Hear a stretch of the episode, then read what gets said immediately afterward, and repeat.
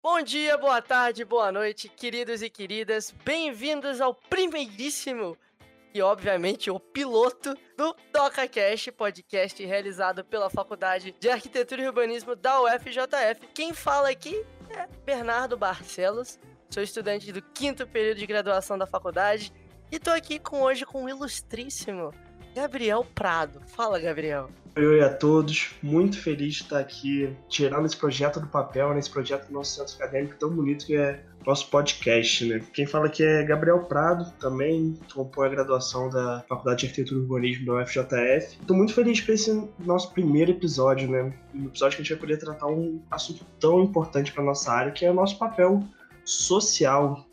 Né? Então, é. muito feliz de estar podendo iniciar essa jornada aí desse podcast. Pois é, pois é. Gabriel colocou muito bem aí. É um assunto que a gente chega na faculdade querendo saber o que, que é, não entendendo nada do que pode ser. E que é um assunto que nos concerne muito enquanto profissionais. Então hoje a gente está aqui para tentar conversar esse assunto que, fora de sala de aula, a gente ouve muito mais, que é a intenção, na realidade, do DocaCast, puxar esses assuntos para poder colocar em pauta aqui, conversar com outros estudantes, professores, quebrando os muros da UF aí e trazendo, tentando, né, no esforço, no desafio, o desafio difícil esse, de alcançar todos falando de arquitetura e urbanismo, né, Gabriel? Já falando um pouquinho dessa integração aí que você falou que que esse projeto está nos permitindo, muito importante também deixar nosso agradecimento aqui, né, aos outros CIAs, as páginas ligados à arquitetura que estão dando um apoio incrível na divulgação, que desde o início, assim, sem muito material ainda, já compraram a nossa ideia. Muito feliz que o pessoal realmente se une em volta de um projeto interessante como esse, né? E professores, nosso muito obrigado pela disposição por estar aqui presente. A gente já já apresenta eles e só pedimos para vocês encarecidamente,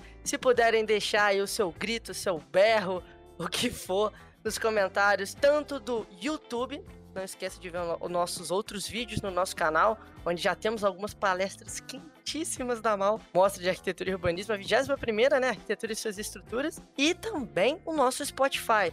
Esse episódio aqui vai estar tá lá, todos os outros conseguintes. Muito obrigado e, bom, bom podcast para todo mundo aí.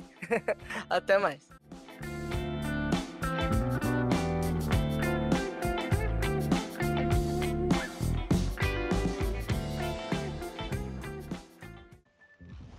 Bom, meus amados, vamos então dar início ao nosso desenvolvimento das ideias aqui sobre o tema, né? Da função social do arquiteto. Eu e o Prado estamos aqui com os dois professores, professor Mauro Campelo e Marco Romanelli, né? Professor Mauro aqui da nossa FAO FJF e professor Marco Romanelli da FAO FRJ. Muito obrigado, professores, por aceitarem, né?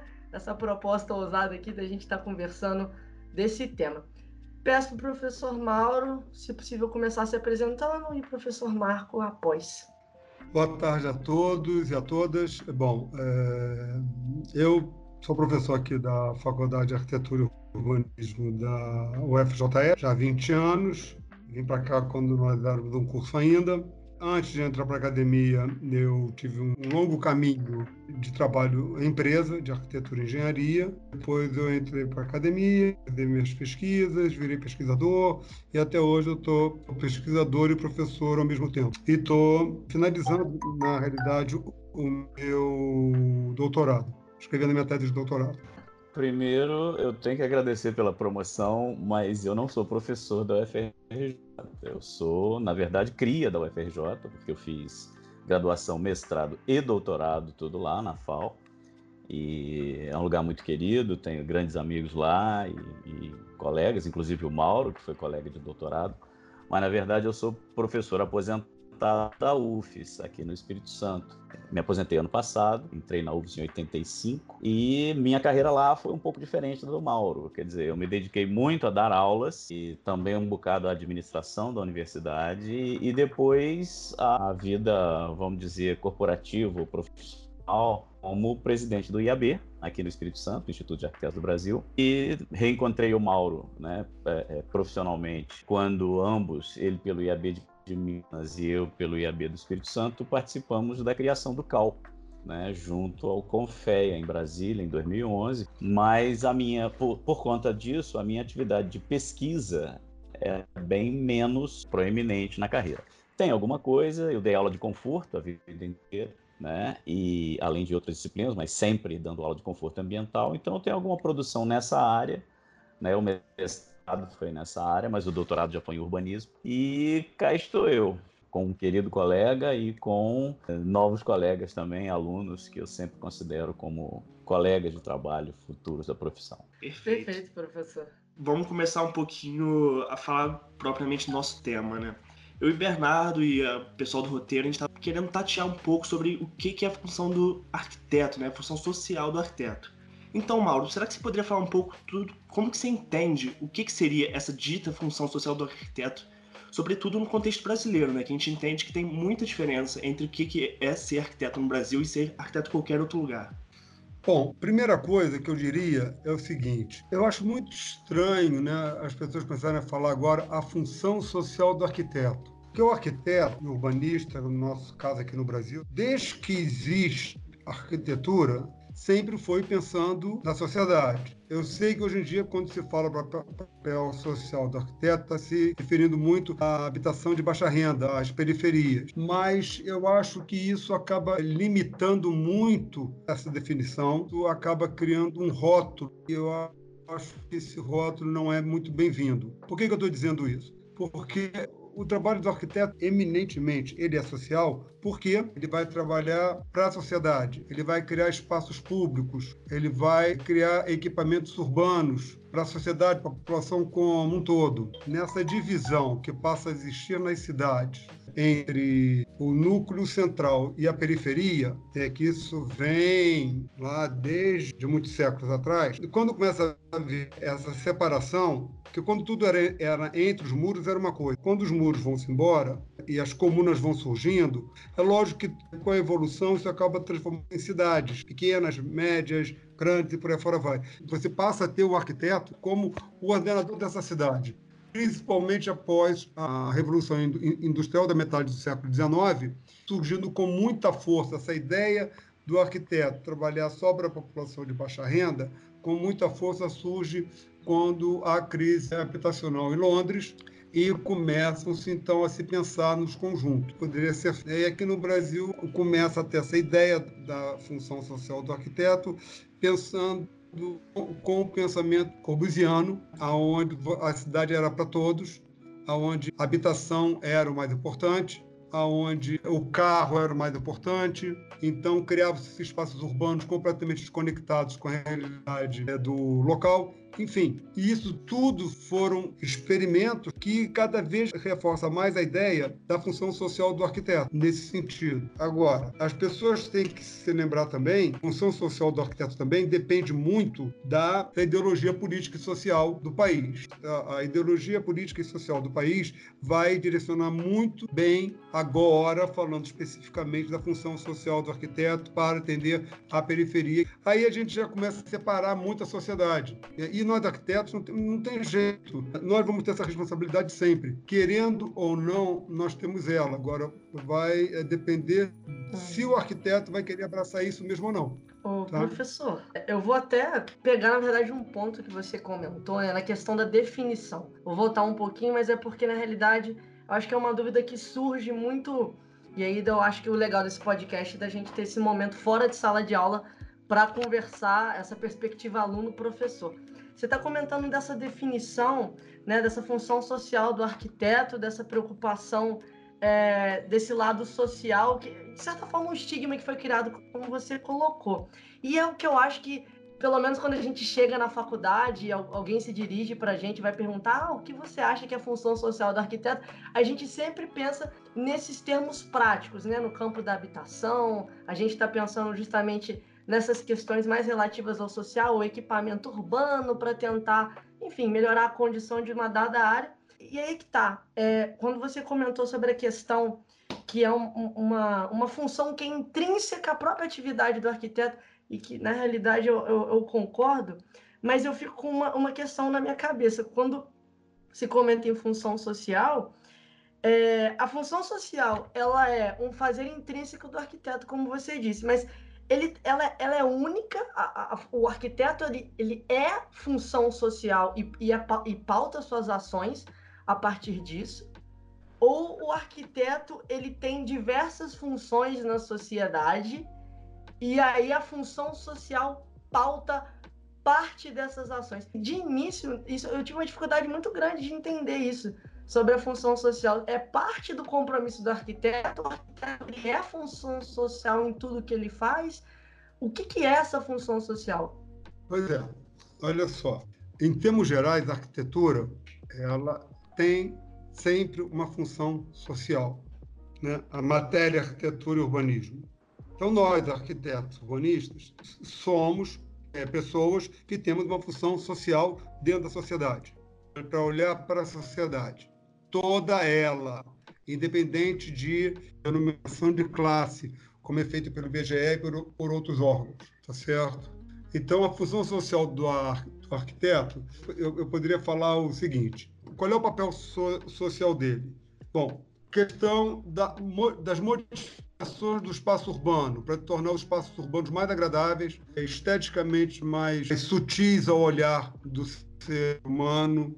Essas modificações no espaço, no espaço urbano é, é, são, podem ser, e às vezes são, em, em, em função da própria formação das cidades.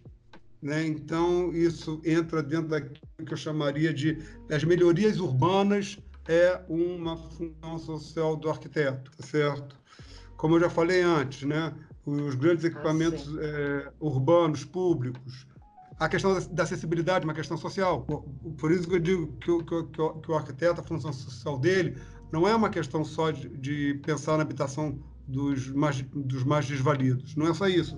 A questão da acessibilidade no, no espaço urbano, da, da própria segurança, quando eu estou pensando no espaço urbano, e estou pensando na sua, no uso e ocupação do solo urbano. Né? A questão do conforto. A questão do, do conforto também entra, a gente pode estender isso para a questão da sustentabilidade. Hoje em dia, né?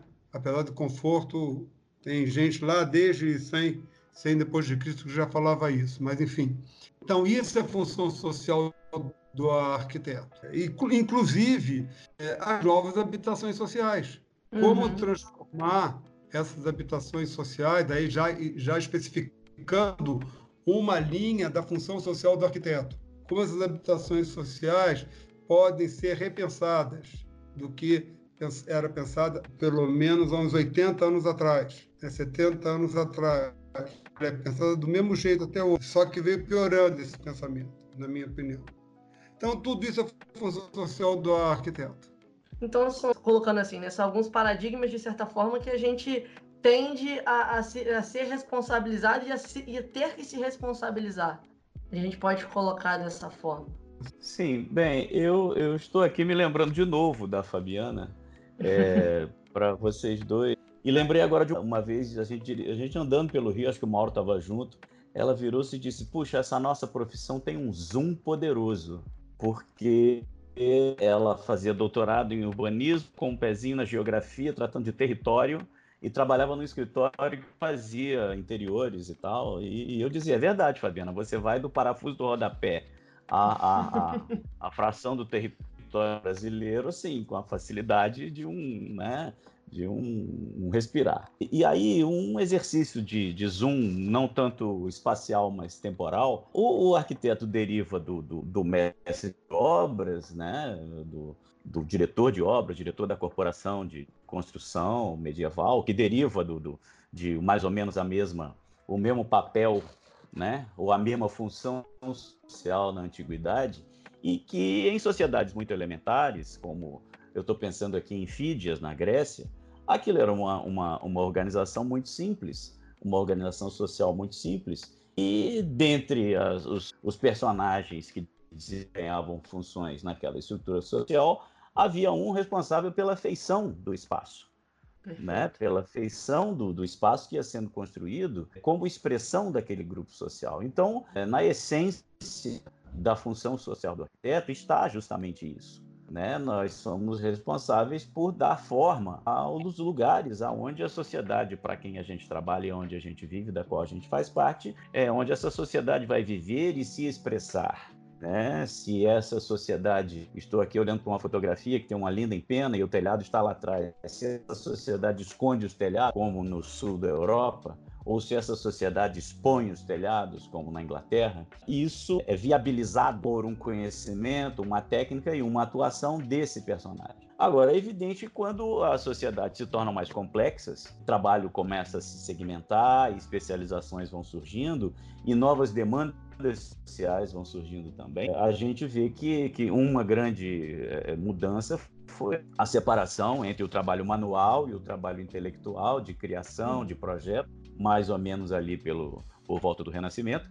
E mais recentemente, a gente aí sim está sendo obrigado a usar o zoom do espaço e o zoom do tema também, que não é mais tempo, né? Porque a, nossa profissão, com a mesma formação ali, do, no mesmo curso, ela vai escrever, e eu digo se atrever, se atrever porque é se atrever mesmo, a lidar com coisas muito genéricas, muito variadas, muito diversas. E dentre elas, aí a gente está é, é, tá usando a, a expressão geral que pode se referir ao papel geral de um profissional na, na sociedade de que ele faz parte, a gente está usando a expressão função social do arquiteto, que pode ser uma função, pode ser uma função, pode ser uma expressão, uma denominação é, geral, é, para descrever um aspecto específico do nosso ramo de atuação e creio eu que isso tem origem nos períodos em que ocorreu o, o que eu uh, gosto de colocar na, na, gaveta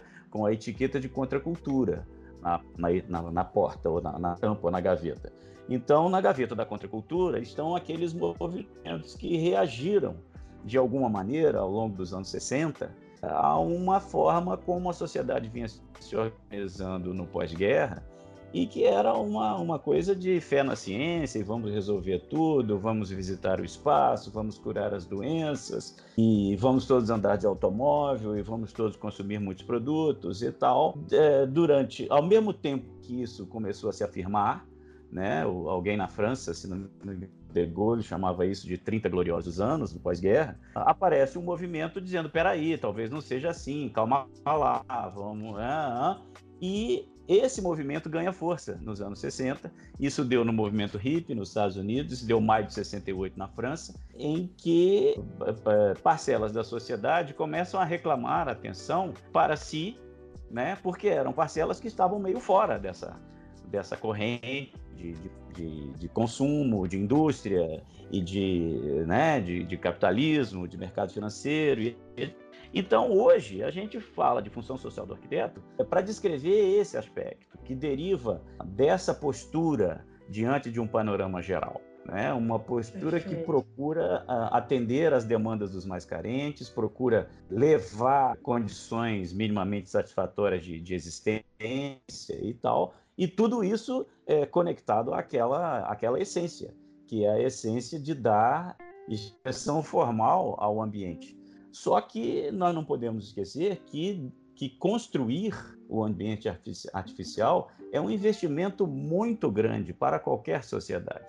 E especificamente é muito grande para os setores mais pobres da sociedade. Então, quando uma pessoa faz a sua casa com suas próprias mãos, ali vai, às vezes, a economia de uma vida. E quando essa casa é ampliada, porque a filha casou e, e vai ter que morar com papai e mamãe, e de Puxado. repente isso. É exatamente. Então uhum. você. E ao mesmo tempo em que governos e instituições mais gerais não, não têm uma oferta de, de habitação popular, de habitação subsidiada, habitação barata, sequer comparável com a demanda, o que a gente vê é que as economias de uma vida são postas num investimento em uma construção que, enquanto está servindo para aquela família usar, então eu fiz, e, e, a coisa tem dois tipos de valor. Eu fiz com as minhas mãos e tenho muito orgulho disso porque foi muito suado, foi muito sacrificado.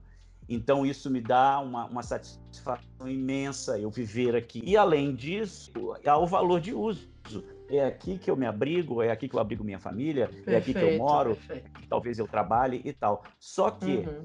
a gente começa a ver, uh, especialmente depois da retomada de algum programa habitacional nesse país, a gente começa a ver casas Aqui em Vitória tem exemplos de casas de, em, em lotes de 120 metros quadrados, o clássico 8 por 15 do BNH. A gente começa a ver casas aí com 200, 300 metros quadrados, 3, 4 pavimentos, em que mora só o casal que é filho do casal original. Porque os netos do casal original se mudaram para condomínios com infraestrutura que pode atender melhor a, a criação das crianças. E aí, esse valor original, esses valores originais de uso e de afeição, eles de repente são convidados a se transformar em um valor de troca. E aí essa casa vale quase nada porque ela não teve um aporte técnico que minimamente garantisse alguma sobrevivência material do investimento que ali foi feito.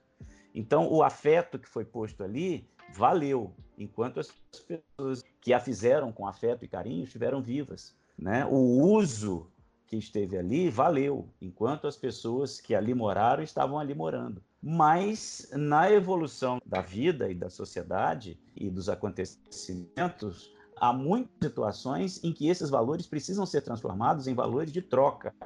E aí a falta que faz o aporte técnico no investimento da construção do ambiente, seja da casa, seja da cidade, se manifesta de uma maneira muito efetiva. Né? Você vê assim uma quantidade muito grande de capital investido em imóveis, em ruas, em praças, em, em avenidas e um, um, potencial às vezes muito previsível de desvalorização de tudo isso no futuro por falta de aporte técnico na concepção e na, na criação e na execução desses lugares. E esse aporte técnico, quem dá é o arquiteto.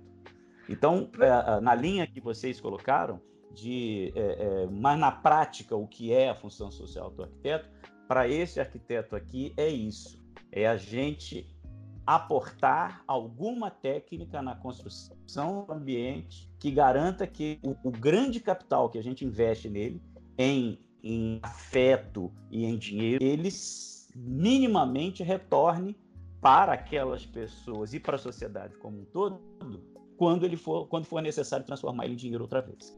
Perfeito, perfeito. Perfeito.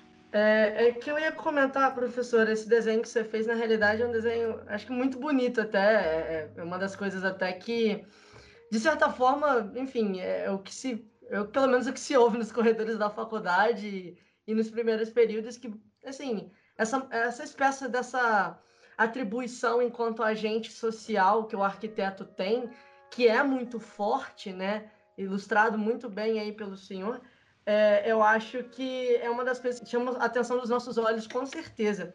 Mas tem uma questão sobre esse desenho, desse traçado que você fez, falou da questão dos movimentos a partir do ano 60, e eu estava Obviamente, eu, a gente vai falar de função social do arquiteto, eu não tinha como mencionar, eu não tinha como não buscar um pouco olhar Artigas, né?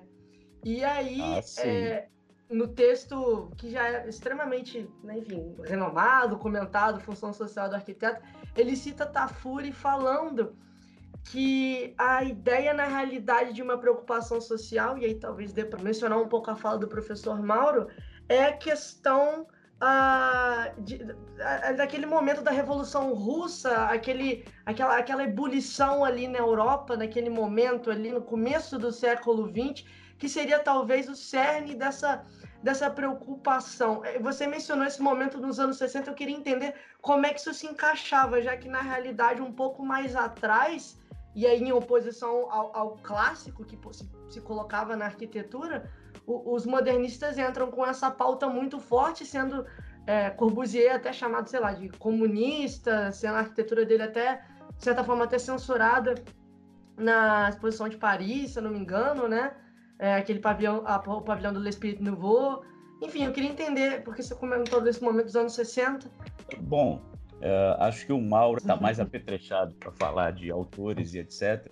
É, vocês mencionaram Artigas, e eu tenho que confessar, infelizmente não li a Social do Arquiteto Artigas, mas eu fui fazer o dever de casa. Eu tenho quase certeza que é um livro publicado, acho que depois que ele morreu, porque é um livro de 84, é, 80, não, é, ele morreu em 85, em 84 ele fez o concurso para professor titular na FAO. Foi isso. E quando você faz concurso para professor titular, você precisa apresentar uma monografia que algumas universidades chamam de memorial, outras chamam de, de outros nomes e tal.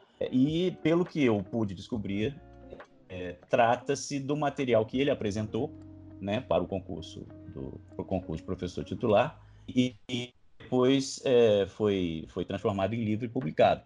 E do que eu pude olhar, o que eu pude levantar sem ler, o que tem ali são os aspectos mais filosóficos desse modo de atuação ou desses modos de atuação, porque eu entendi, ele vai aos primórdios, né? Desde discutir a, a essência original da, da, da função social desse profissional até a contemporaneidade dele, especialmente temperada pelo golpe de 64, que o demitiu da faculdade e depois o forçou a um exílio, e depois todos tivemos que pagar o mico de readmiti-lo e ainda fazer concurso de título para ele.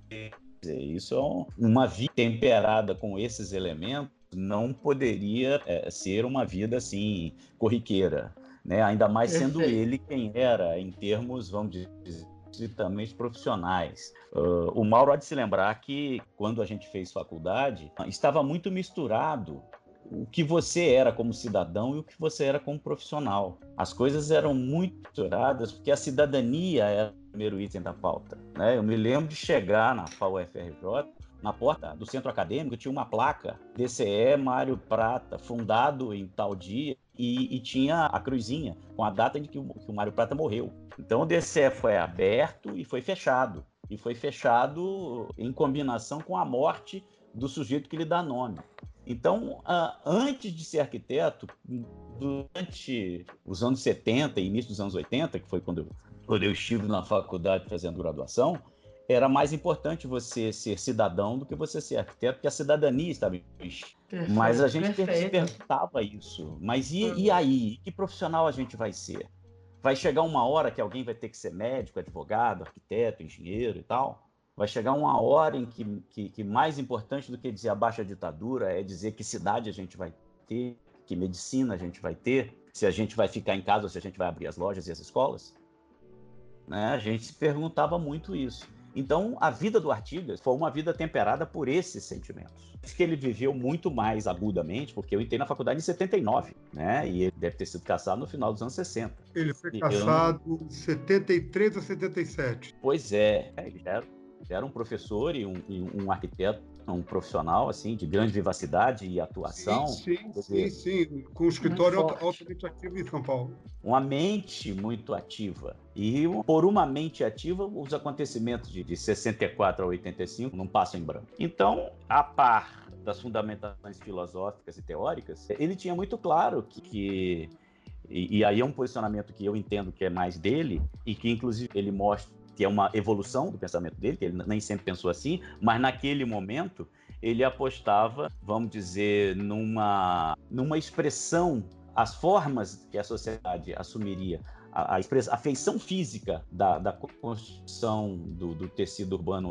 do ambiente artificial, deveria de alguma maneira expressar uma relação é, de não subserviência à natureza, de se adaptar. Não, ele, ele defendia uma atuação, uma expressão afirmativa, que o ambiente artificial deveria se afirmar diante do ambiente natural, por contraste, por oposição.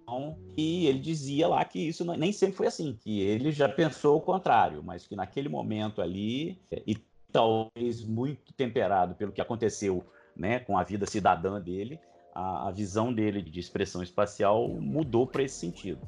Mas, de qualquer forma, a base filosófica de Artigas vai sempre nessa direção, de uma especial atenção para com os aspectos cidadãos, sem perder o foco nos aspectos profissionais, específicos e técnicos e tal, da atuação, no caso dele, como arquiteto. Perfeito, perfeito. É, com certeza, a visão de mundo, a vivência dele, com certeza impactou muito no que ele postulou enquanto papel, papel do arquiteto, papel né, do que ele via daquele momento, assim. É, e professor Mauro, sobre aquela questão que havia mencionado, ah, ainda talvez, um, um, pouco colocando essa questão aí, é, agora que o professor Romanelli trouxe do ensino, né? É, que também era muito no, no, naquele momento ali, início do, do, do movimento moderno, e que, enfim, vai tomando toda essa mudança até chegar mais ou menos no período de Artigas, essa pauta social não, não, não foi largada, mas ela teve cerne naquele momento inicial do movimento moderno que eu digo. Você está dizendo no ensino? Isso, no ensino. Tanto no ensino quanto, é, assim, pelo menos no que eu me lembre, né? Na, no início do, ainda do movimento moderno, existia uma crítica muito forte à academia, né? A questão social, é, aí já entrando com a visão do social para é, a população menos é, vista pelo Estado. Tá? É lógico que os, para os modernistas, eles, isso para eles não, não existia. Eles queriam uma sociedade mais igualitária, onde todos viveriam, teoricamente, em comunhão. Mas o próprio modernismo sabia que isso não ia levar em nada como não, como não levou. Bom, sabe que no Brasil nós tivemos uma questão um pouco particular que o, que o Marco já citou, que foi a questão da falta de liberdade que nós tínhamos de pensamento de tudo. Tá? E isso realmente dá um, uma ideia para, para o ensino, apesar de nós não termos um ensino de arquitetura à época, que o, o, os pensadores é, que formulavam a sua matriz curricular eram os burocratas em Brasília, que faziam o que a gente chamava de currículo mínimo para qualquer lugar do Brasil, todo mundo ensinava arquitetura do mesmo jeito, tá? Você podia botar algumas eletivas e tal, mas não tinha jeito. Você era obrigado a ter aquele currículo para tudo quanto era do Brasil.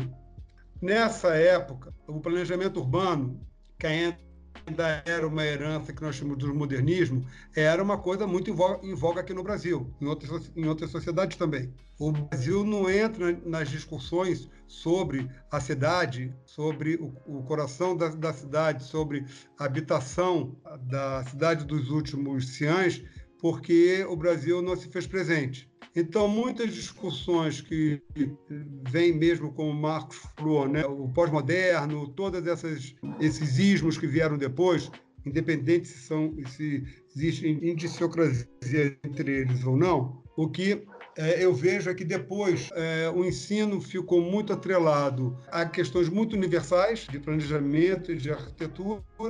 Começa a se ter nas faculdades um, um estudo mais aprofundado das questões sociais das periferias e das favelas no Rio de Janeiro, em outras cidades.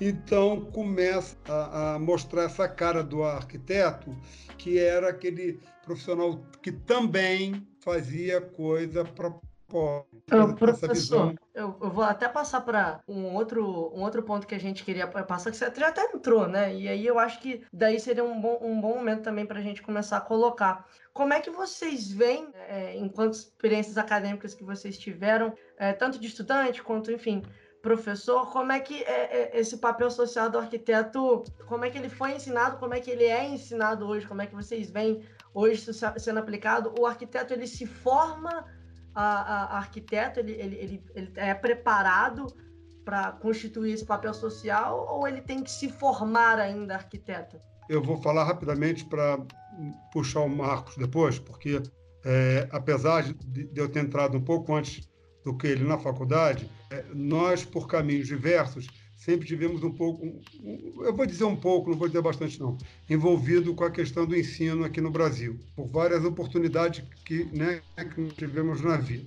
Bom, quando eu falei que, meu, que na minha época você tinha um, o MEC dizia o que, que você ia estudar, isso é, é líquido e certo. Então, todo mundo estudava a mesma coisa. Lógico que você, como eram professores, cada um tinha uma visão um pouco diferenciada do que o outro. Então, aonde eu estudei, na época, era grande rival da UFRJ, que era a Universidade de Santa Úrsula, que era particular. Nós tínhamos pro, professores que eram da, da Federal do Rio de Janeiro e professores que eram arquitetos é, praticantes né, que e naquela época não existia essa coisa de mestre nem de doutor não, mas que eram praticantes e é, eram pessoas que tinham uma discussão muito interessante teórica sobre crítica sobre o trabalho deles é, e também do, dos seus colegas porque era, era um grupo de arquitetos do Rio de Janeiro que davam aula, todos tinham escritório, todos trabalhavam, faziam às vezes algum projeto em conjunto, enfim. Então eu tive uma outra realidade um pouco diferente da que o Marco teve lá no fundão. Porém, o currículo era o mesmo. dava uma, uma, uma douradinha a mais. Eu, como, era, como era uma universidade católica, eu tinha que cumprir é, três disciplinas relacionadas à religião. Olha Imagina, só. Imagina eu com 27 anos de idade tendo que estudar os problemas, no seu lá, no seu lá e os problemas do homem contemporâneo. Não tinha como, não tinha como, não era para mim, não era para mim. E isso aí tinha outras coisas envolvidas, tá? Enfim, depois com a redemocratização, né, o que, que vai acontecer? Aí o Marco teve uma participação muito maior do que a minha, porque nessa época eu era funcionário de uma empresa, não era, não era professor e tinha a minha relação muito com o empresariado, né? porque era de onde eu tirava a minha grana. Mas eu sempre fiquei interessado em saber como é que, que as coisas estavam, estavam acontecendo. Então, quando vem 94, 96, aí o Marcos já pode ir me corrigindo, a primeira reforma grande curricular que nós tivemos, depois de sei lá quantos milhões de anos, viemos da nossa, então, primeira diretriz curricular. Né? que era muito legal. É uma diretriz curricular que diz do que você dá a direção de como o curso deve ser. Então, você tem as suas diferenças regionais, você pode adequar essas diretrizes para as suas diferenças regionais. Porém, eu sinto, eu sinto que aí é, eu, sinceramente, eu não vou saber dizer ao certo. Né? Foi por uma questão é, da própria, do próprio regime de exceção que nós vivíamos, que nos fez parar de pensar bastante. É, se foi, se aconteceu por causa da grande disparidade que existe no nosso país de classe social, que é, passou a se falar é, adaptação so social como uma função, voltando agora à pergunta inicial, como uma função social do arquiteto. Né? Eu acho que isso aconteceu, para mim, isso aconteceu nessa época, sem nenhum estudo, isso é, isso é bem empírico que eu estou dizendo, é mais pela minha vivência. Agora, o ensino que ele melhorou, melhorou muito, e passou a se ter no ensino tópico específico para habitação social, coisa que antes, não, se eu estiver errado, você me corrige, viu, Marcos? Mas quando era currículo mínimo, isso não existia. Uma disciplina ou alguma recomendação que tratasse só de habitação social. Hoje em dia nós temos lá na, na nossa diretriz curricular que fala da habitação social. Então eu acho que isso é que faz um pouco de confusão, entendeu? Não sei se eu fui claro. Na verdade, Mauro, talvez a, a principal diferença é, entre os, os dois cursos de arquitetura que nós fizemos, você, a Santa Úrsula e, e eu na UFRJ, fosse de tempo. Porque eu, eu estudei de 79 a 85 e você deve ter estudado poucos anos antes, mas tendo notícia do que aconteceu logo em seguida, quer dizer, turmas que, que estavam entrando quando eu estavam saindo já viram uma graduação muito diferente, porque eu hoje tenho a sensação de que esse foi um período em que se precipitaram algumas transformações importantes, não apenas assim na organização institucional de o que, que MEC diz, de currículos, de diretrizes e tal, mas de, de, de, do frigir dos ovos, de montar o curso e dar as aulas. Né? Isso mudou bastante. É, e foi naquele período. Então, é, eu hoje percebo que a maior parte dos meus professores apesar de, de, meus professores de projeto, vamos dizer assim, e eu fico assim com, imaginando como é que uma faculdade podia ter 32 professores de projeto. Uh, o, o, departamento que eu trabalhava até o ano passado tem 26 hoje. 26 né? E dá aula para dar aula de e, e, e, nós lá tínhamos um departamento de projeto com 32 professores, todos em 20 horas, porque Nossa. todos eles tocavam os seus escritórios na, na rua. Então, o cara ia te dar aula de projeto terça e quinta, das nove uma da tarde, com o que ele estava fazendo no escritório na cabeça. Então, é, é, e isso na Santa Úrsula era assim também, porque essa era a maneira de organizar os cursos de arquitetura é, é desde sempre. Foi assim mesmo. É, e é, um de vocês aí se, se, se usou a palavra paradigma, que é uma palavra da qual eu gosto muito, e que é muito, é muito elucidativa quando a gente trata de ensino, porque o, o paradigma é uma, é, eu, eu, chamaria assim, de, de, de, uma certeza. Quando um grupo de pessoas tem certeza sobre alguma coisa, Esse grupo de pessoas, então, começa a se reunir, começa a trocar ideias sobre o que eles pensam, e todos concordam, concordam, concordam, começam a publicar, aparece um periódico, uma revista de, de aeronáutica ou uma revista de arquitetura, aparece um nome para o, o campo de conhecimento do qual sobre o qual se tem alguma certeza e aparece a possibilidade de você reduzir essa certeza. Né? E, e, e, vamos dizer que, que o modernismo ele é um candidato a substituir uma certeza que havia antes. Então, se você observar, por exemplo, o embate no Rio de Janeiro entre o Rio de Janeiro imaginado por Agache e, e o Rio de Janeiro é, descrito por Corbusier, você tem um choque, um embate, uma coisa excludente da outra. Mas se você olhar bem fundo, você vai ver que nem tanto. Os dois tinham preocupações científicas, se apresentavam como não, nós somos baseados em ciência. A ciência mostra isso, isso e isso. Corbusier vivia dizendo essas coisas, mas os urbanistas, vamos dizer, acadêmicos, diziam isso também. Tinham preocupações sociais? Tinham também. Só que, é, é, se você espremer mesmo, a principal diferença são as expressões plásticas. Então, o modernismo tirou muito mais força do, do, do, do, dos desenhos que mostravam a cidade do futuro que propriamente das suas diferenças é, viscerais em relação à maneira de ao que você resolvia com a cidade ou o que você fazia com a cidade. E aí, enquanto você está dentro de um paradigma, enquanto você está dentro dessa certeza, você é, essa certeza é a seguinte: o paradigma vai resolver tudo. Você só pode ser que você leve mais tempo para descobrir, vai resolver esse probleminha aqui ou aquele outro ali, mas você tem certeza de que tem solução. É como se fosse uma, uma, uma palavra cruzada, quebra-cabeça. Agora, é, essas certezas de tempos em tempos, elas são confrontadas com problemas insolúveis. E às vezes a busca da solução para um problema insolúvel faz surgir um paradigma novo. Então, então, é, ali no final dos anos 70, estava se formando no mundo, né, na esteira da contracultura e na esteira da, da, da contestação do, do estabelecimento, lá da Guerra Fria, etc., estava se formando um candidato a substituir a, aquela expressão corbusiana da cidade, né? E, e, aquela expressão corbusiana do edifício.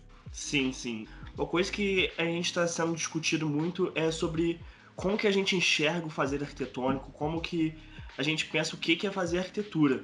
Mas a gente também tem que levantar uma bola aqui que é muito clara, que é uma diferença muito grande o que a academia vê o fazer arquitetônico do que a população em si vê o que é esse fazer arquitetônico, né?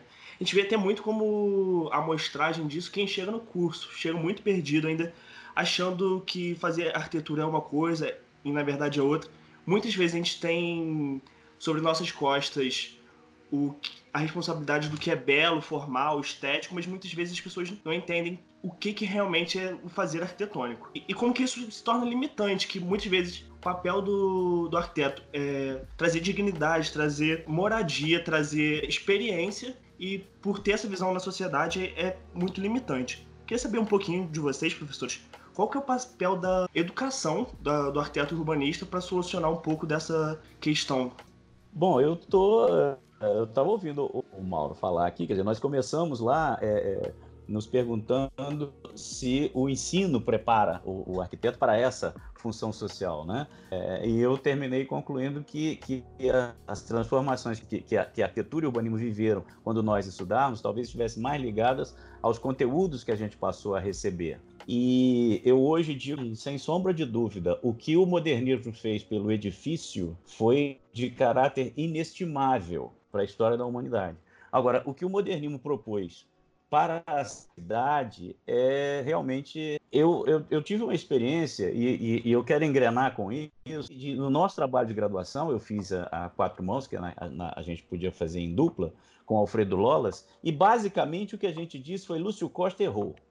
E aí saímos desenhando coisas que, coisas que, que Lúcio Costa jamais desenharia, e etc, etc. Muita calçada, muita esquina, muita quadra, muito lote, muita pracinha e papapá. E era num pedal, o terreno era na barra, então ficava ainda mais panfletário o negócio. A gente estava sendo pós-moderno sem saber, porque é, essa nossa postura crítica do, do, do, urbanismo modernista, ela veio por uma, pelo mesmo canal, quer dizer, um professor que chegou de fora, Vicente Del Rio, chegou com o mestrado fresquinho, em 82 para 83, e, e, começou a dar aulas lá e começou a falar de urbano e tal, mas não tinha o rótulo do pós-moderno. A gente não, a gente não associava essa postura crítica à cidade, à cidade modernista, à postura crítica que o Bruno trouxe depois ao edifício modernista. Mas as coisas estavam no mesmo balaio no mesmo bojo de, de, de candidato a substituir a certeza anterior.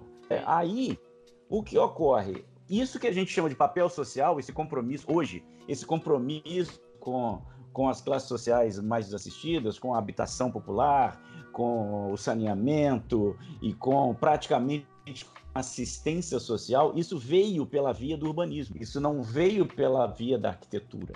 Quer dizer, esse, esse pensamento nos foi trazido, chegou aqui pela via do pensamento urbanístico. E nesse sentido, o, o IPUR, que era o, a primeira graduação em urbanismo lá no, lá no FRJ, tem realmente uma importância fundamental. Porque é, é, é lá que se, que se iniciou esse embrião de, de, de, de especialização nesse campo de urbanismo. O curso de, de arquitetura e urbanismo que eu fiz tinha pouquíssimo urbanismo, eram duas disciplinas só e efetivamente não, não, não preparava para nada. Então, é, para nada do que eu digo assim, da, desse compromisso com vamos ver o que está acontecendo, vamos lidar com autoconstrução, vamos visitar a comunidade, vamos desenhar é, é conjunto de casinhas, vamos melhorar a, a, casa de Dona Maria, vamos lá tomar um café e uma broa, e aí décadas depois eu fico pensando tá lá Dona Maria de tarde e, e, e vira para o filho e diz assim, ah, lá vem os estudantes de arquitetura de novo. Todos semestres vêm aqui, visita a gente, fila broa, fila café, dão uma olhada em como é que é a comunidade, vão embora e no próximo semestre vem outro. Tem uma coisa desse perfil de atuação é, que às vezes até se apaixona pelas comunidades e tal, e, e, e tem um pouco de dificuldade de, de, de reconhecer que aquelas coisas, vou repetir, feitas com tanto afeto, com tanto carinho, com, tanto sacrifício, aquelas coisas não deveriam talvez ser daquele tamanho, daquele formato, naquele lugar, com aquele material. É, tem, tem essa dificuldade e mais, criticar o modernismo no Brasil nos anos 70 com Oscar Niemeyer e Lúcio Costa vivos, eu, eu sinceramente, eu, eu, depois que eu li Aldo Rossi, é que eu fui entender Aldo Rossi só teve coragem de dizer que a cidade era uma coisa que nunca ficava pronta depois que Le Corbusier morreu. Porque ele, se, se, ele dissesse isso com Le Corbusier vivo, Le Corbusier ia escrever três livros desancando com ele. Porque uhum. para Le Corbusier a cidade era um negócio, aqui é o terreno, a gente começa a construir, ficou pronto, inaugura e vamos todo mundo morar. E Aldo Rossi foi que disse, não, peraí, a cidade vai sendo construída, é a arquitetura da cidade. Mas mas é, é, aqui no Brasil, você virar. Pra... Depois, quando eu fui apresentado ao Lúcio Costa em pessoa, eu digo: Meu Deus do céu, eu teria fôlego para defender meus pontos de vista olhando nos olhos dele. Porque é uma é interessantíssima. Um, um, uma mente iluminada, um, um, cara, mas que realmente embarcou no que foi uma furada, que foi o urbanismo corbisiano. É, mas era o que ele acreditava, né, também. Exatamente, era o é. paradigma. É justamente assim, para ele não poder. E olha que Lúcio, Costa, é, ele, ele, como ele nasceu no, no início do século XX, ele vivenciou milhares de transformações, né? Ele próprio era um defensor do, do neocolonial, né? É, ele, ele fez edifícios ecléticos, mas ele, ele abraça Le Corbusier assim como o Deus, e é o cara que mais soube interpretar Le Corbusier e foi o cara no mundo. Isso não é papo de pesquisador, não. Você pode pegar uhum. qualquer companheiro de arquitetura do mundo que Lúcio Costa foi o primeiro arquiteto urbanista do mundo a traduzir Le Corbusier integralmente. Nem o próprio Le Corbusier conseguiu fazer isso porque ele não consegue nem fazer a própria cidade dele, que foi Chandigarh, na Índia, que ficou pela metade. Né? E Lúcio Costa não. Lúcio Costa fez duas cidades. Né? Uma Brasília, A Brasília, então, foi um acontecimento, né? Com certeza, assim, nesse sentido. Sim. Mundial foi. Lógico, porque foi a primeira, foi a única cidade no mundo que foi construída respeitando todos os cânones do, do urbanismo, desculpa, do urbanismo funcionalista e racionalista de Le Corbusier, que, com, com essa arquitetura racional. Então, tem várias discussões, Brasília funciona, se não funciona, se é isso, aquilo, outro, mas eu não, não entro nesse mérito. Eu não tenho conhecimento suficiente para entrar no mérito de Brasília como espaço urbano ela, ela é muito boa de, de mudar ou não, se ela funciona ou não, né? Eu acho que alguma coisa deve, deve ter de bom lá, porque senão não teriam 2 milhões e meio de pessoas morando lá. Já que ela foi pensada para 500 mil habitantes só. Nesse dever de casa que eu fui fazer sobre Artigas, eu fui descobrir o que, que é Ceilândia. Ceilândia é, é porque existia uma coisa chamada Comes de erradicação de invasões. Sem entrar na, na discussão sobre se funciona ou não, eu estou destacando assim a, a dificuldade de enfrentar com um discurso crítico, seja ele qual for, o peso do modernismo brasileiro. Porque o modernismo brasileiro foi isso que o Mauro falou. O, o Ministério da Educação e Saúde no Rio de Janeiro foi a primeira vez que puseram Le Corbusier em pé. E ele não viu, ele só viu depois, quando veio aqui em 1960 em 63, 64, pouco antes de morrer. 63. E, e, e Brasília, a mesma coisa. Quer dizer, o Brasil, por acaso, até porque houve a guerra e tal, o Brasil pôs em prática aquela, aquele paradigma, aquela certeza, aquele otimismo. Isso é a cidade do futuro, é assim que vai ser, vai estar tudo certo, e, e a riqueza vai ser distribuída, e a saúde vai ser universal, a educação também, beleza. Ah, ah. ah a gente fez isso, a gente pôs isso em prática. E talvez isso tenha a ver com o espírito do nosso povo, com a, a maneira como a gente no Brasil encara a vida em geral. Perfeito. Então, você instalar qualquer crítica a essa certeza diante dessas realizações postas, quer dizer, diante de Artigas, diante de Ride, diante de Rino Levi, diante de Lina Bobardi, diante de, de, de, Oscar Niemeyer, diante de Sérgio Bernardes, diante dessa turma toda, você dizer, não, peraí, não era isso, vocês estão errados. Eu senti isso na pele olhando na cara de Lúcio Costa, conversando assim, meia dúzia de frases com ele. De qualquer forma, isso aconteceu dentro da escola. A maneira de projetar as aplicações mudou e a maneira de desenhar a cidade mudou também.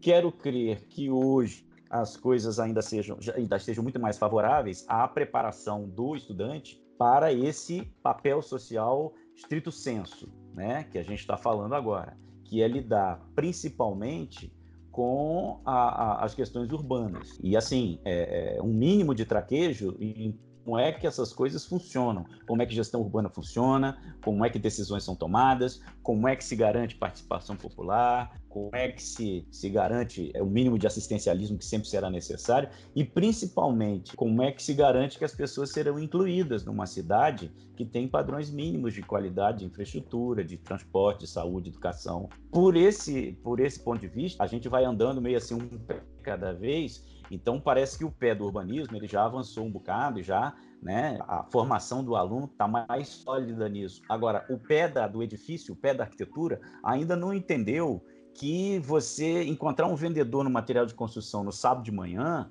era uma pedreira, porque tá todo mundo comprando tudo.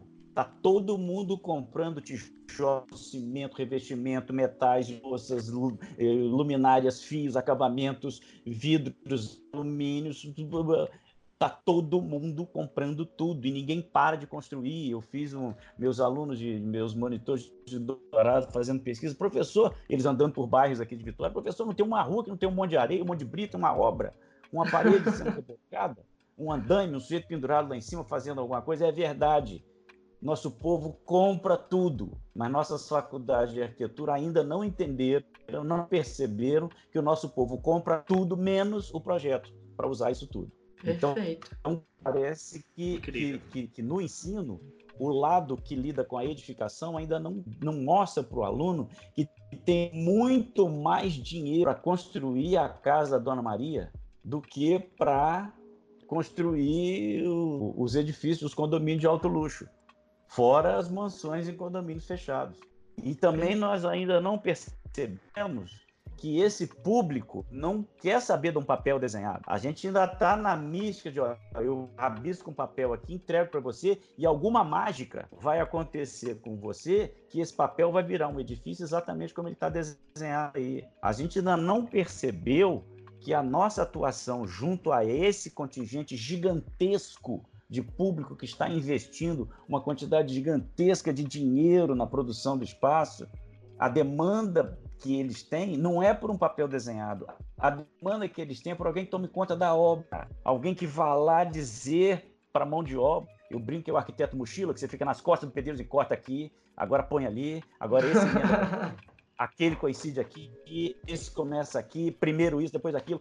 É disso que as pessoas precisam, é isso que elas querem, é esse profissional que elas querem. A gente pode ser isso. Isso até me fez lembrar um pouco, professora, a, a Lina, né? Que tinha o escritório na obra, assim, né? Pois é. Tava acompanhando lá e, e me faz pensar até sobre realmente eu, ela que lutava tanto pelo social, obviamente, né? Com as, as obras e, e aonde ela trabalhava, para qual público ela servia, mas assim, uh, me faz pensar muito sobre essa questão né, desse, desse, desse dilema, que eu acho que dá até um outro tema para um outro podcast, que é o arquiteto que, é, de escritório é o arquiteto que, de escritório que vai para a obra, né? Olha, é, é, mais da metade do, do, tecido urbano das cidades é feita de autoconstrução.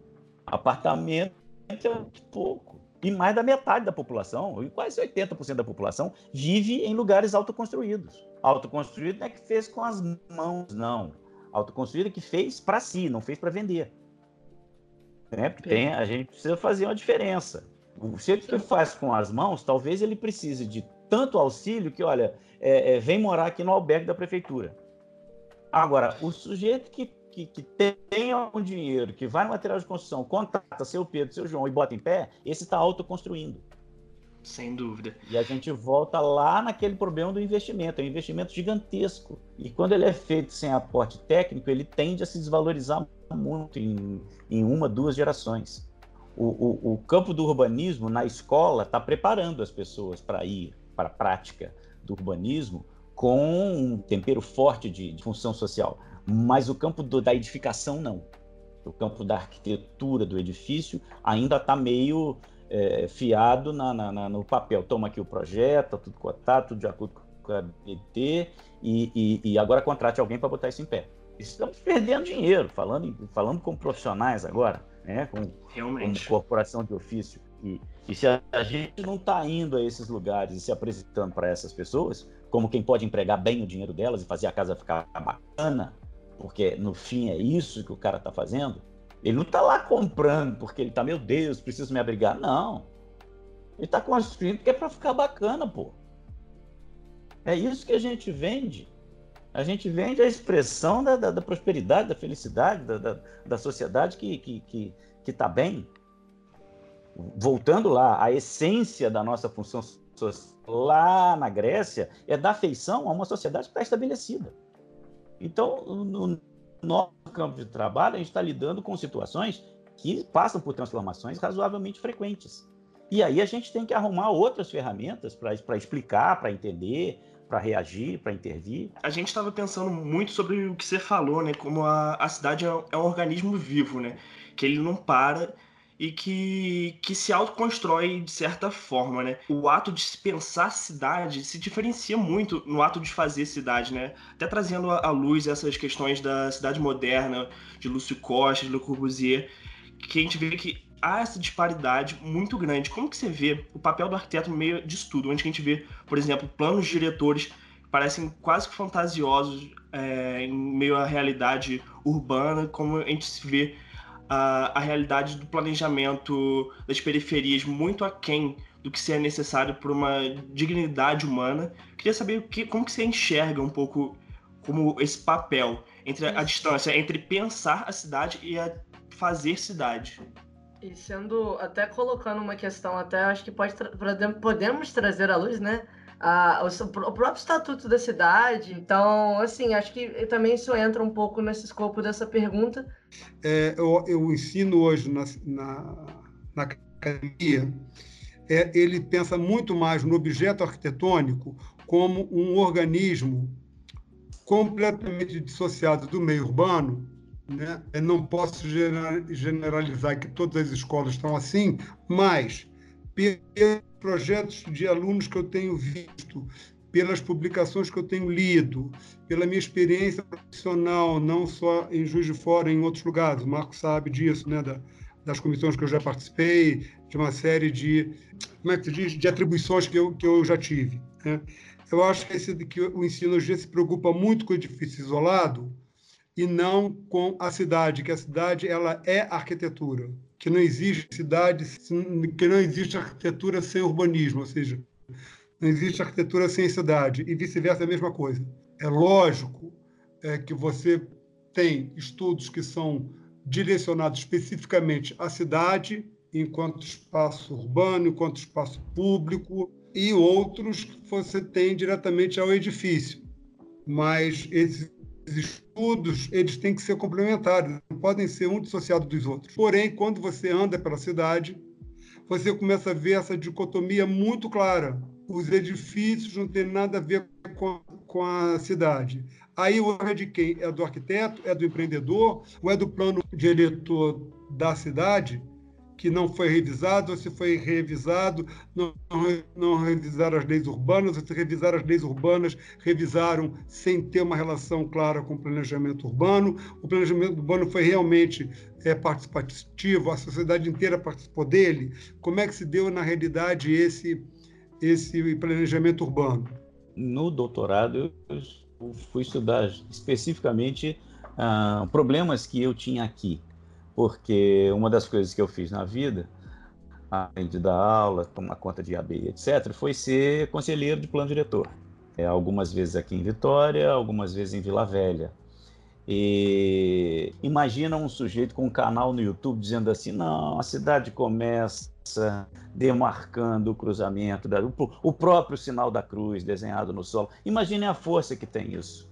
E isso é Lúcio Costa falando de Brasília. Mas o que as nossas cidades e o que as cidades em geral são, não são coisas que ficam prontas. Nossas cidades são compromissos e compromissos entre interesses muito antagônicos e não são interesses antagônicos entre pessoas diferentes.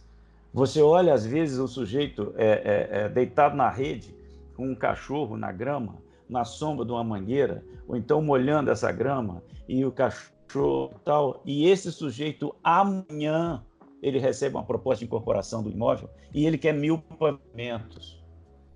Então, na cabeça da mesma pessoa, tem uma cidade que é um lar para ele morar, uma rede na sombra, e tem uma cidade que é um negócio para ele ganhar dinheiro. A cidade lar e a cidade negócio, ela existe na cabeça dos mesmos cidadãos, que ora querem uma coisa, ora querem outra. E aí a atuação que a gente pode levar para a gestão dessa cidade é mediar esses compromissos. O papel do urbanista, na minha, na minha opinião, é o papel de um conciliador de interesses assim muito difíceis de conciliar, mas que precisam ser conciliados.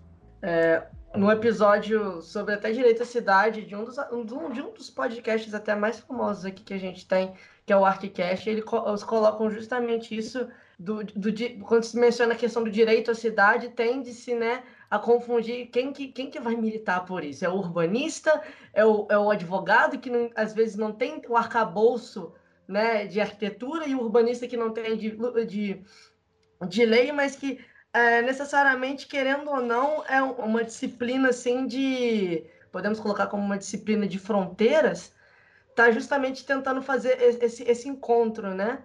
Uh, e aí o urbanista acaba assumindo um papel não só de um desenhista, né? O aquele, aquele desenhista dos canos da cidade, aquela coisa extremamente prática, mas eh, ele ganha essa esfera de, de militância muito forte, né? Pois é, e aí tem essa questão tem dois lados.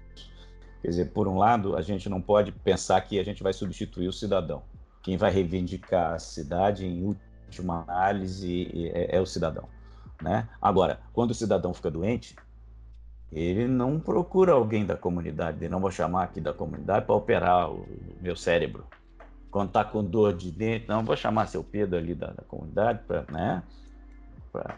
Ou então, quando está indo em cana, não, vou chamar seu José ali. Pra... Não, quando você está doente, você procura um médio. Quando você está indo em cana, você procura um advogado. Agora, quando você quer é, é, é, atuar em defesa do bairro, aí você chama alguém da comunidade. Vamos nós lá, todos leigos. E isso a gente vê nos, nos conselhos de planos diretores. E nós, profissionais, é, é, botamos pilha nesse tipo de atitude. Então, a, a gente é o aporte técnico dessa população. Mas, ao mesmo tempo, a gente é, distorce a, a, maneira como esse aporte de técnico se manifesta. Quer dizer, os outros segmentos interessados na produção do tecido urbano, quando vão a conselhos de planos diretores, mandam seus melhores prepostos, mandam seus melhores engenheiros, seus melhores arquitetos, seus melhores advogados. E esses outros segmentos são o mercado imobiliário, associação comercial, a própria, o próprio poder público. Esses segmentos, quando vão para esses lugares, eles não têm um preposto, eles não têm um aporte técnico, eles não têm um arquiteto que trabalhe para eles, eles não têm um advogado que fale lá no conselho o interesse deles. É sempre leigo. Isso é uma coisa muito esquisita e que eu percebo muito claramente como ainda ocorrendo. E sabe o que me vem na cabeça essa hora? Me vem aquela aquela frase: se o arquiteto projeta casas, a casa não termina na soleira da porta. Então, assim, é, é um pouco disso também, né? Ter alguém ali para estar tá pautando essa questão do, do, da urbe também, né? Sim, e, e nós temos ainda que considerar que é, o nosso grau de o, o, grau de urbanidade da nossa população é, é, muito ainda muito escasso. A gente ainda não sabe como é que dirige sem matar, a gente não sabe o que, é que faz com cocô, a gente não sabe o que, é que faz com lixo, a gente não sabe que a gente para a comemoração porque tem alguém dormindo do lado. Então, o nosso povo ainda é muito pouco urbano, especialmente em relação a construir. Quer dizer, como é que você constrói no meio rural? Você vai puxando, vai aumentando, tem espaço. Como é que você constrói no meio urbano? A gente tenta fazer a mesma coisa. O que você faz com lixo no meio rural? O que você faz com esgoto no meio rural? A gente tenta fazer a mesma coisa. Só que não dá certo. A cidade é complicada, a cidade é cara, a cidade é difícil. As relações interpessoais na cidade são muito mais agudas, porque está todo mundo muito mais próximo. Ela implica numa adaptação. E o nosso povo ainda está pouco adaptado a isso. E aí lá vem a função, a função social do arquiteto. A nossa atuação devia contribuir para trazer esses contingentes enormes de população para dentro desta realidade urbana. E vou usar a palavra que todo mundo adora, isso se chama inclusão. Você está incluído quando você começa a pagar imposto, quando você liga o esgoto na rede, quando você começa a pagar água, quando você começa a pagar a luz e não faz gato. Se não fosse isso, não tinha cidade. Então, o, os meandros da gestão urbana, eles já estão ali né, à disposição do aluno e tal. Mas vocês percebem que a formação do Mauro e do Mar foi uma formação muito próxima da corporação de ofício lá da Idade Média, em que o profissional ensinava, o profissional que está fazendo ensinava o aprendiz, em que o cara que tinha um escritório na, na, lá, lá, no centro da cidade, vinha aqui oito horas por semana te dar aula na faculdade. Essa proximidade entre o, o, a prática e o ensino é uma coisa que a gente meio que perdeu em nome Deus sabe do que, né? E que talvez merecesse a gente parar para pensar nela. Também não sei aonde que nós perdemos essa interação entre o fazer né, e o acadêmico. Eu tenho uma hipótese que eu vou deixar aqui para a gente discutir uma, um, um, tempo depois, até para o Marcos também pensar. É, essa, essa hipótese vem quando nós passamos a ser muitos cientistas na, na academia em relação à arquitetura e, e urbanismo e esquecemos que é, a ciência é importante, não tem a menor dúvida, não tem a menor dúvida, senão nós não teríamos pesquisas que levaram a, a Carta de Atenas, que levaram a um Aldo Rossi escrever uma arquitetura da cidade, enfim, a ciência é importantíssima para isso. Mas eu acho que nós esquecemos que nós temos que conjugar as duas, a ciência e o fazer. Nós estamos cientificando demais a arquitetura e urbanismo e estamos deixando fazer arquitetura e urbanismo para o lado. como eu já vi já colegas falarem, não, é, a arquitetura ele vai aprender é, o detalhe da porta, disso, daquilo ali na, no estágio. Eu, sou, eu não sou a favor disso, eu sou contra isso. O nosso ensino tinha que ser um ensino que desse ao aluno todo o cabedal científico e todo o cabedal prático. Eu até hoje, em vários congressos da BEA que eu estive, eu, só, só, eu perguntei, sempre perguntava o que, que é estágio supervisionado. Aí viu todo com uma história, falando todo um, um, um, conhecimento científico que não respondia a uma pergunta prática que eu fiz. Estágio supervisionado ele só, ele só existe a partir do momento que o aluno está dentro do escritório conveniado com o curso e um professor do curso está dentro do escritório uma vez por semana, pegando ele, não é o aluno, ele pegando o relatório, ele conversando com o dono do escritório, saber como foi o desempenho daquele aluno. Aí é que caímos no problema. Os escritórios não querem fazer isso, porque eles, vão, eles vão ter que ensinar vocês uma série de coisas, vocês são simplesmente tocadores de mouse. Hoje em dia, ainda bem que ele é sem fio. Né? E a universidade, por que, que ela não quer saber disso? Porque qual é o professor, que eu já ouvi isso dos professores falando para mim, não, eu vou sair daqui como? Quem é que vai pagar para pegar um ônibus ou pegar meu carro e ir lá? Isso é uma coisa que a universidade também tem que resolver. A gente se separou da técnica quando, quando passamos a ser muito científicos. Se você olhar há 50 anos atrás, é, o seu professor de projeto ia olhar o seu desenho na mesa e ia fazer um X. Ó, isso aqui está errado porque havia uma maneira certa de fazer e todo mundo sabia qual era.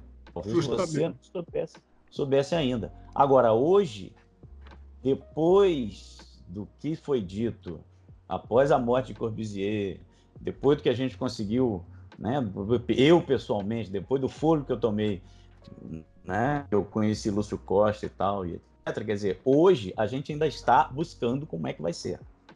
Hoje, nós não temos mais a certeza que os modernistas tiveram.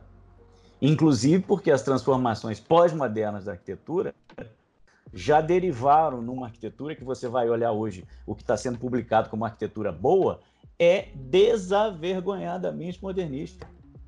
Justamente. Você pega, você pega as casas de Ângelo Bucci, aquilo ali, é, Sim, Corbusier não fez aquilo porque não, porque não tinha, não tinha tecnologia para fazer. Lúcio Costa, quando fez cobertura plana, ele embutiu um telhado lá atrás, mas era, era piso de barrote e forro de madeira, com chaves, que é linda gamboa. Essas coisas se transformam, mas se transformam, às vezes, num sentido e depois voltam.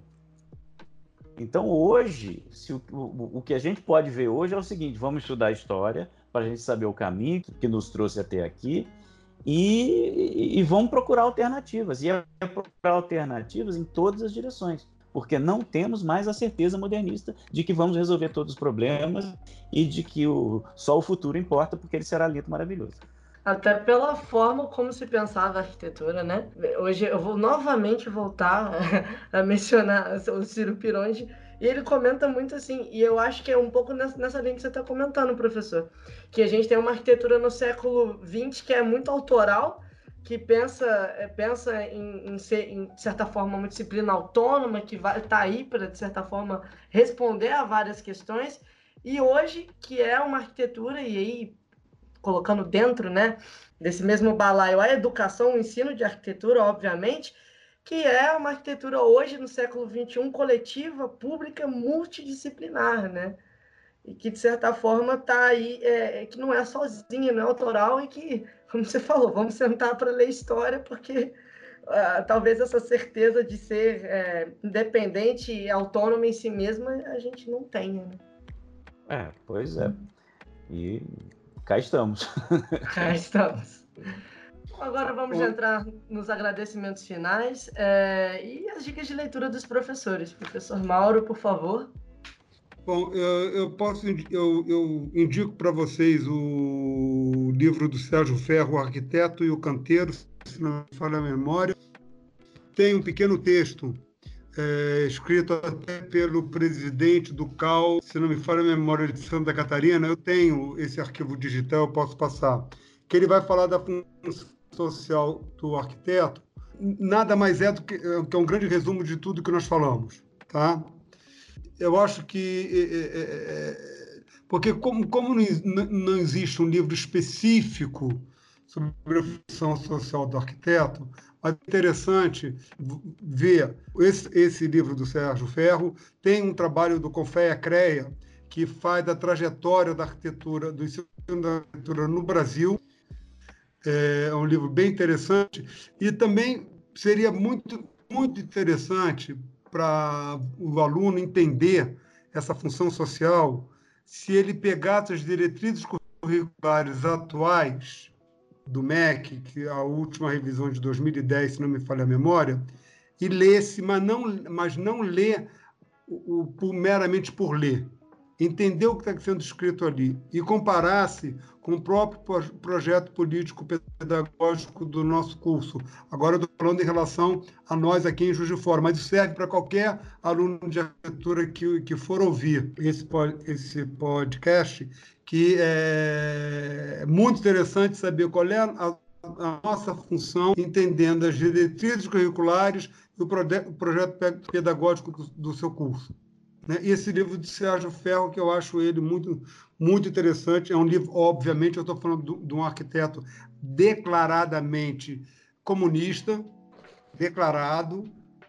Ele escreve é, esse livro dele com essa visão. Ele nunca mentiu, tanto que ele foi expulso do Brasil nunca mais voltou. Mora na França até hoje, já deve estar muito idoso. É, foi professor, não sei em qual universidade na França, em Paris durante muitos anos. E eu acho interessante ler esse livro dele, porque ele mostra justamente a função, é, o papel do, do arquiteto é, enquanto um ser social.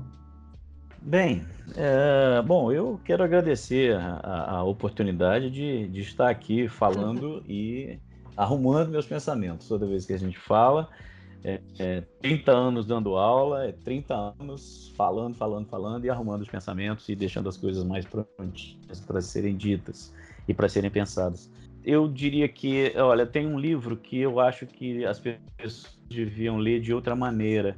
Ele é um livro que ele é, é um livro uh, muito usado como referência. Você vai lá nele para ver como era isso aqui, você esse item aqui, aquele capítulo ali, pega o Vicente Del Rio, desenho urbano no processo de planejamento, e lê do começo ao fim, como um livro, para ver o que, que, está dito ali e que tem tudo a ver com o que nós vemos conversando hoje. Ao mesmo tempo, e em tempos de pandemia eu acho que vai dar, pega Lúcio Costa, Registro de uma Vivência, e lê de cabo a rabo, é grande para burro, mas é muito bacana, é, e não mais para ver o que, que Lúcio Costa achava que devia ser feito com a cidade, mas para ver a pessoa que estava por trás daqueles pensamentos para entender o ser humano que estava ali dizendo que Le Corbusier era o, o, o, o profeta do futuro radioso e feliz. Então, comparar esses, essas, essas duas posturas, uma, a do Vicente com o desenho urbano, com uma coisa é, é, é que é para a gente sentar e fazer hoje, amanhã, ou pensar seriamente em pôr em prática, e o, o, o, o que Lúcio Costa diz como contraponto. Né? Então, é para ler Lúcio Costa, não é para fazer o que ele diz, é para entender a pessoa que está ali e para entender o, o que daquela pessoa se relaciona com o que ela, aquela pessoa dizia para fazer a respeito da cidade. E eu complementaria com uma outra leitura que eu acho fundamental para entender o papel social do arquiteto hoje, que é a cidade como jogo de cartas, do queridíssimo professor Carlos Nelson Ferreira dos Santos. É, ali está, de maneira quase que alegórica e quase que figurada, a forma de organização e gestão dos conselhos, assembleias e audiências de participação popular. Né? Eu diria que essas, essas três referências têm, têm tudo a ver com o que nós estivemos conversando aqui hoje. E mais uma vez agradeço a oportunidade de falar e arrumar os pensamentos. Ótimo, perfeito. Queria então agradecer imensamente a vocês, professores, por estar com a gente nesse novo projeto né, do Centro Acadêmico e falar que eu tô saindo dessa gravação extremamente feliz e com certeza isso foi. Eu levaria períodos e períodos para conseguir o conhecimento que eu pude ter hoje. Quero muito agradecer e deixar aqui, claro, admiração por vocês dois, que foi uma aula hoje. Com certeza. Também assino embaixo aí o agradecimento. É, como o Prado falou tudo, eu não preciso falar mais nada. E eu, então, obrigado a todos que escutaram até aqui. E a gente se vê, então, na próxima. Até mais, gente. Falou, pessoal.